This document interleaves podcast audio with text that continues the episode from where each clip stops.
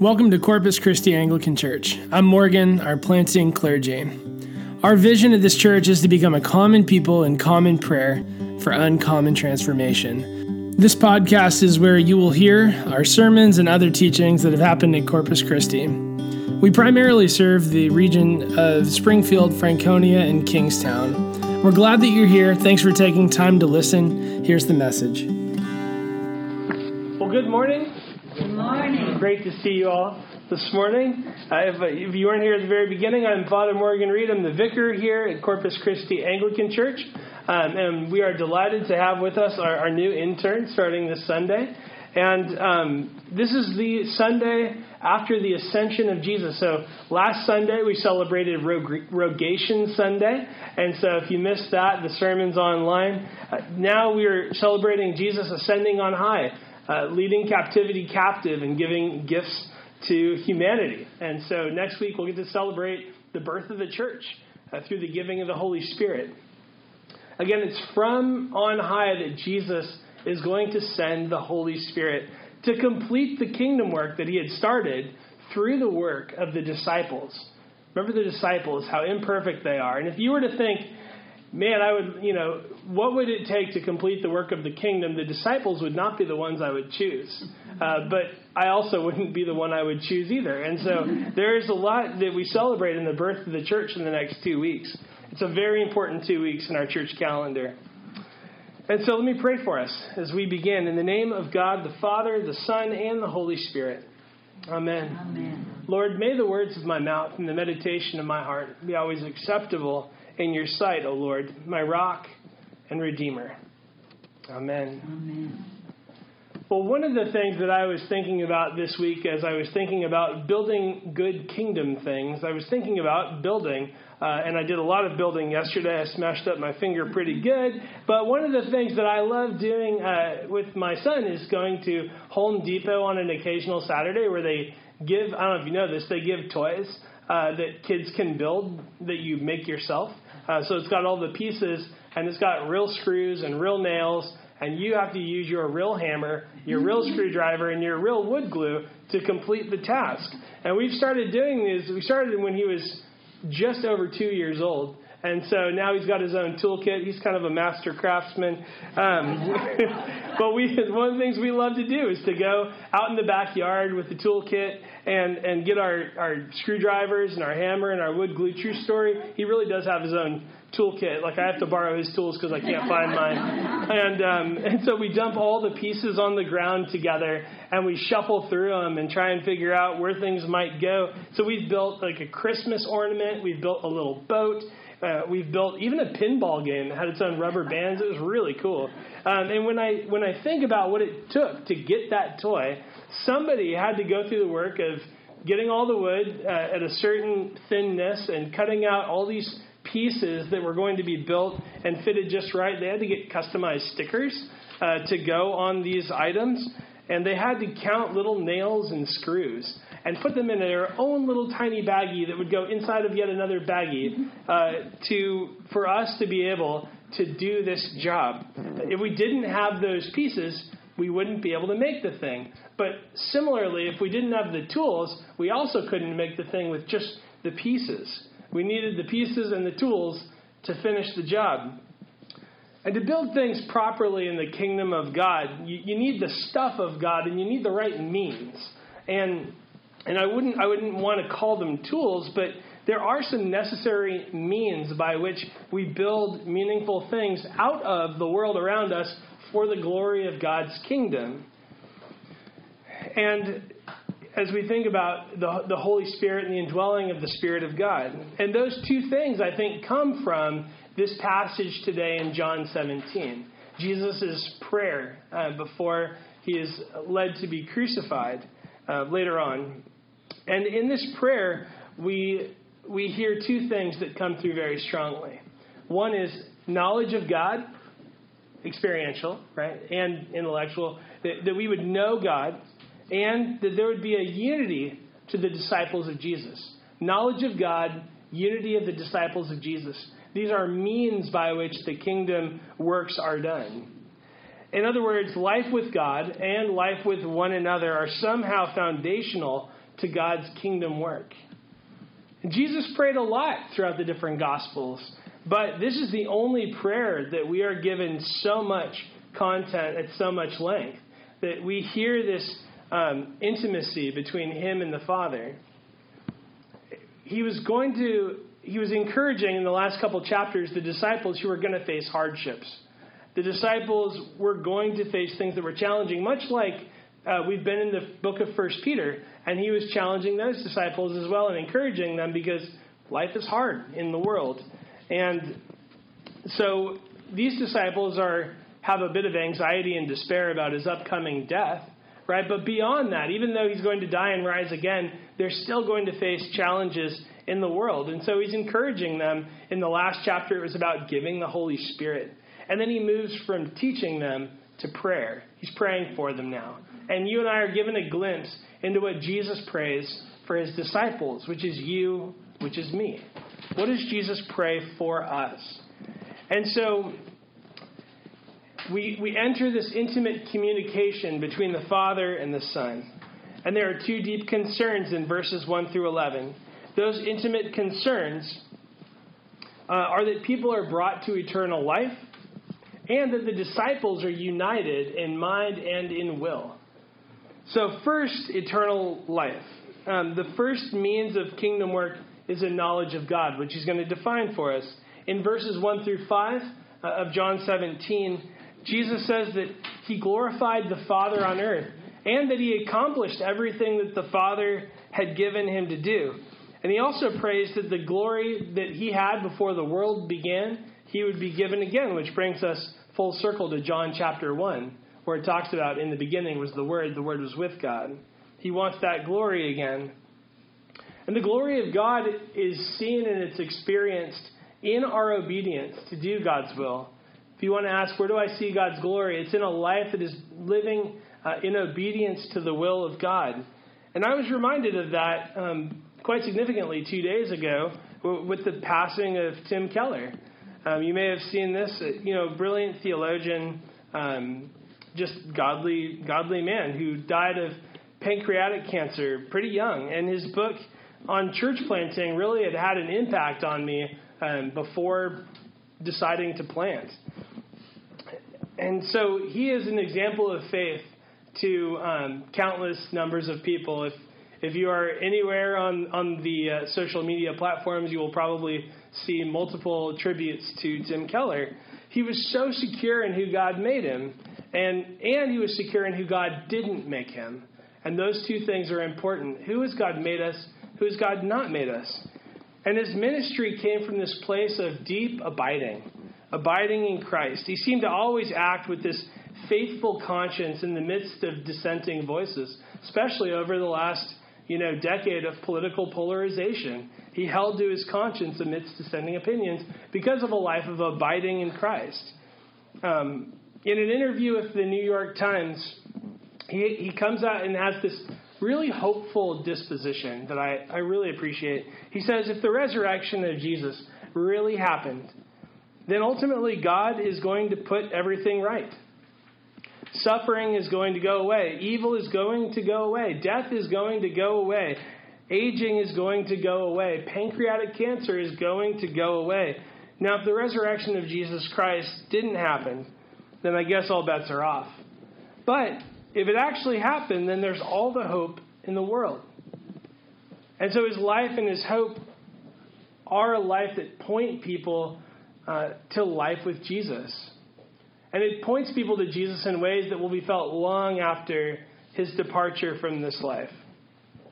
He has this unpretentious kind of air about him that it's self aware and it's grounded in, in faithfulness and abiding with Christ as the foundation for the things that he did for God. His life with God fed his life for God. And so he's a great example of what Jesus calls the disciples to do to prioritize abiding in Christ so that God can be the one to bear the fruit. I don't know about you, I'm often guilty of the one trying to bear the fruit. If I can just do things a certain way, manipulate the situation, I can do it, but in, in all of my efforts to do that, I forget to abide, right? So a couple chapters back, Jesus in John 15 exhorted the disciples to abide in the vine. And it's the Father who prunes good fruit to bear more good fruit. It's not our job to bear fruit, it's our job to abide. And abiding in John 15 and eternal life in John 17 are very similar. I think they're, yeah, they're really intimately connected. In verse 3, Jesus talks about eternal life uh, to the disciples. He defines eternal life. When we think of, you know, we, we have all sorts of ideas about eternal life. He says here it's, it's knowing God and knowing Jesus Christ whom he has sent. So knowing, knowing, knowing the God who created us is eternal life, which means eternal life is not something that's just out there in the ethereal where we're all wearing white robes, playing on harps, sitting on clouds. Um, eternal life has broken into right now. The eternal life is, is not just a, yeah, it's not just future, it is a quality of knowing God and living with the knowledge of God in this darkness of this broken world. And so, you and I, we live into eternal life uh, when we know God, the God who created us. So you can think of it this way God's glory is most realized in the world when he's most intimately known by his people. When is the glory of God most seen among people? It's when he's most known by his people. Active knowledge. Another way to think of that is, is that knowing God changes our world. I've heard uh, this a number of times from people uh, that I've talked to over the years, and there are a lot of people who had you know hard experience growing up, and maybe there's sort of a, a spectrum of anger to apathy about the ways that they were raised, but you know then after maybe coming into their mid 20s or mid 30s, they they're able to talk to the parent about how frustrating it was to be raised by them. And then in that conversation, they find out that actually that dysfunctional parent was either a pendulum swing from something else, or they were amplifying what they already had experienced, or maybe they had a toned down version of what they had experienced, but it was still dysfunctional. It doesn't make it all better to have that conversation, right? But the knowledge of that parent, getting to know that parent, does change things. It changes the view of that now adult uh, that person's view of the world around them changes their view of their parent just by having some understanding and cultivating some aspect of relationship. So, knowledge of someone is powerful because knowledge of someone changes the world around us. It changes our perception of them, uh, and it changes the perception of what we've experienced from them. And unlike a dysfunctional parent, right? God is not a dysfunctional parent. Uh, sometimes his church can be a dysfunctional mother, which I've preached on in, in the past, but God is not a dysfunctional parent. God knows the purposes for which we were made. Right? God knows. If you've ever asked the question like, "What am I? What is the thing that I'm really good? at? Why am I even here?" God knows that. Right? God has God has created you for a purpose, and and so as we walk with Him, as we get to know the one who created us and knows us better than ourselves we are having a knowledge of the one who walks with us through all the dark, the scary, the lonely places. As I read my, there's a children's book that I read to my son that talks about God being a shepherd walking with his lamb in the dark, scary, lonely places, and I love the picture of that. Um, knowing God more deeply means that we are experiencing eternal life because we're coming to know the one who created us and the one who knows why we are made. And so we have a sense of why we are made as we come to know Him. It changes our world to know the God who created us. To know Him means that we're coming to a right self knowledge and a right knowledge of others around us. To know God to know, is to know eternal life, and that is to change our world. It's so important that then we are carving out time to digest God's Word and to sit in prayer at Jesus' feet even when it might feel inconvenience, like an inconvenience, even when it might feel like uh, it's unproductive, which is again the besetting sin of Northern Virginia. Sitting at Jesus' feet, carving out time to digest God's word, gives us a greater knowledge of who He is and why we were made. It, it produces um, following Jesus then is about abiding over performing. Right? Our life with Christ produces life for Christ. Abiding over performing, formation over fruit, and process over product. And, and this is eternal life and the way that God is most glorified in and through us. And so, first, we're thinking about knowledge of God as one of the ways that we do productive kingdom work. The second that he mentions in this prayer, that is his prayer for the disciples, it's prayer for you and for me, is that the disciples of Jesus would be united for God's kingdom work. United for God's kingdom work. So in Jesus' prayer, he not only prays that he is glorified in the Father's presence, he prays in verse 11 that the Father would keep his people in Christ's name, that they would be one, even as Christ and the Father are one. So I believe that it's because of John 17 um, and other passages, but again, this is Jesus' deepest desire, his intimate prayer with God the Father, that Jesus would actually like his church to work towards full visible unity. Um, again, this is why in our in our church, membership is kind of an awkward thing to talk about because um, there's sort of the organizational membership, which is one piece, but that's not a theological thing. Membership in the body of Christ happens at your baptism. And so, regardless of the tradition you are in, uh, we talk about baptism and the giving of the Holy Spirit as being your membership in the body of Christ. And so that doesn't mean that as we grow and as we find out the distinctions we have with one another, that we ignore those differences or distinctions. But it does change our disposition towards other people that have differences of opinion.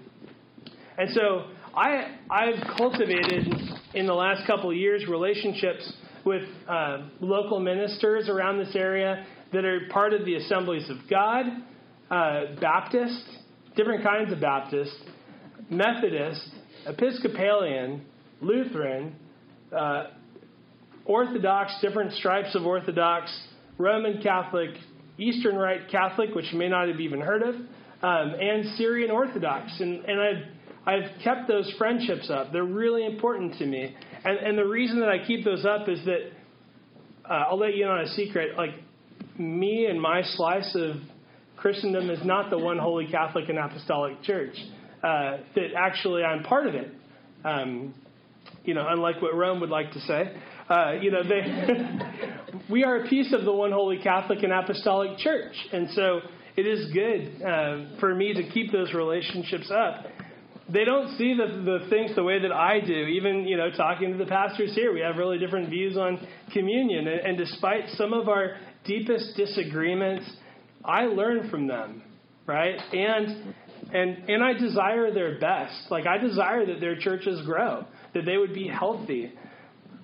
And, um, and sometimes uh, I'm encouraged by them, and, and they're encouraged by me in our conversations together. Like, there's mutual encouragement that happens despite disagreement. And so I do that um, while retaining my own distinctives as an Anglican priest in the Anglican Church in North America there are distinctives that I have that I won't minimize, and that's okay. Um, there are things that still separate us from being able to have full communion with one another, and that's okay. But what's cool about keeping up those relationships is that sometimes we even find things to do together.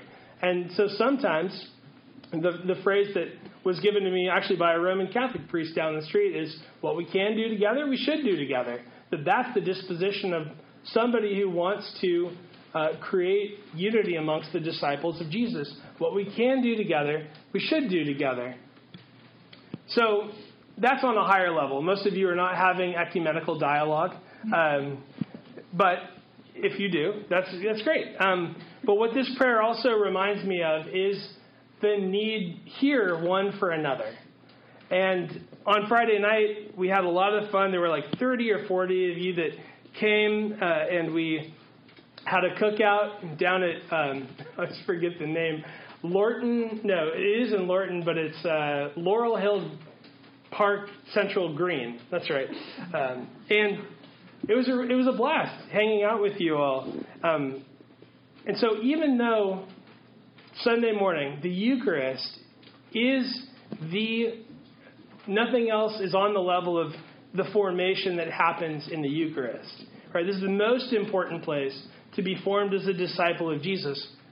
And also, I try and create other spaces where we're cultivating relationships, where there are relationship building spaces. Because outside of the Eucharist, those spaces are, are the ones where the soil is fertile for the seeds of the mission of the kingdom of God. Outside the Eucharist, it's those relationship building spaces that are the, it's the fertile soil for the seeds of the mission of the kingdom of God. And there are lots of places in society where you can share a meal and you can talk about your interests. They're all over the place. If you want to find a book group, if you want to find uh, some sort of interest group, and those are good things. But that's not what the church is. But that is often where relationships have to start within the church, and that's good. The church is the body through which God's glory is being made known to the world. And so the unity that we share in our baptism and the giving of the Holy Spirit is to the end that we share in the mission of God's glory being known among the nations and in our neighborhoods together as a community. And so, you know, have those uh, social moments together. Those are important to the end that you share what God's doing in you as you get to know one another. That's really important. So it's not just social, but as you get to know one another, those create the space for vulnerability. Get to share what God's doing in you, what's, what's been encouraging, what's been hard. Those are good spaces to share that. And so seek God for the ways that you guys are on mission together, that I'm on mission with you. Right? Like this act of this this desire, this act of faithfulness to plant a church is, is not just mine. You are a part of this. You are planting this church. And so seek God for the ways that you're on mission with the people sitting around you this morning. Jesus' prayer here is that he is brought to the glory that he had before the foundation of the world. And we celebrate his ascension today, his ascension on high, where we see his return to that glory, where Jesus rules and reigns over all the kingdoms of the world and over sin and death. And because he's ascended on high, he's going to give the Holy Spirit for the work of his kingdom to be completed through those who would follow him in faith. His prayer includes the disciples, bringing people to eternal life around them. To do so with this unity with one another that the Father and Son have. So, just as in John 15, where Jesus is teaching the disciples to abide, in this prayer, they're called to know God the Father and Jesus Christ, whom He sent. And so when we seek to know God, then our aims in life are coming more in alignment with God's mission for the world. And when disciples do this together, then they have the possibility of uniting together, uh, uniting their will and their purpose towards the kingdom of God, even in spaces where there might be disagreement. To build things that are going to last for God's kingdom, we have to have a heart that is shaped by the prayer of Jesus in John 17. We have to come back to this passage over and over. And what is God's what is Jesus' heart for his people? That and what are the means by which they are building the kingdom of God? It's a knowledge of God, which is eternal life. And it's unity of the disciples of Jesus. So life with God and life together. Life with God and life together in the unity of the Holy Spirit is the foundation of God's kingdom work. Let's pray. Lord Jesus Christ, you said to your apostles, Peace I give to you, my own peace I leave you. Regard not our sins, but the faith of your church, and give to us the peace and unity of that heavenly city, where with the Father and the Holy Spirit you live and reign now and forever. Amen.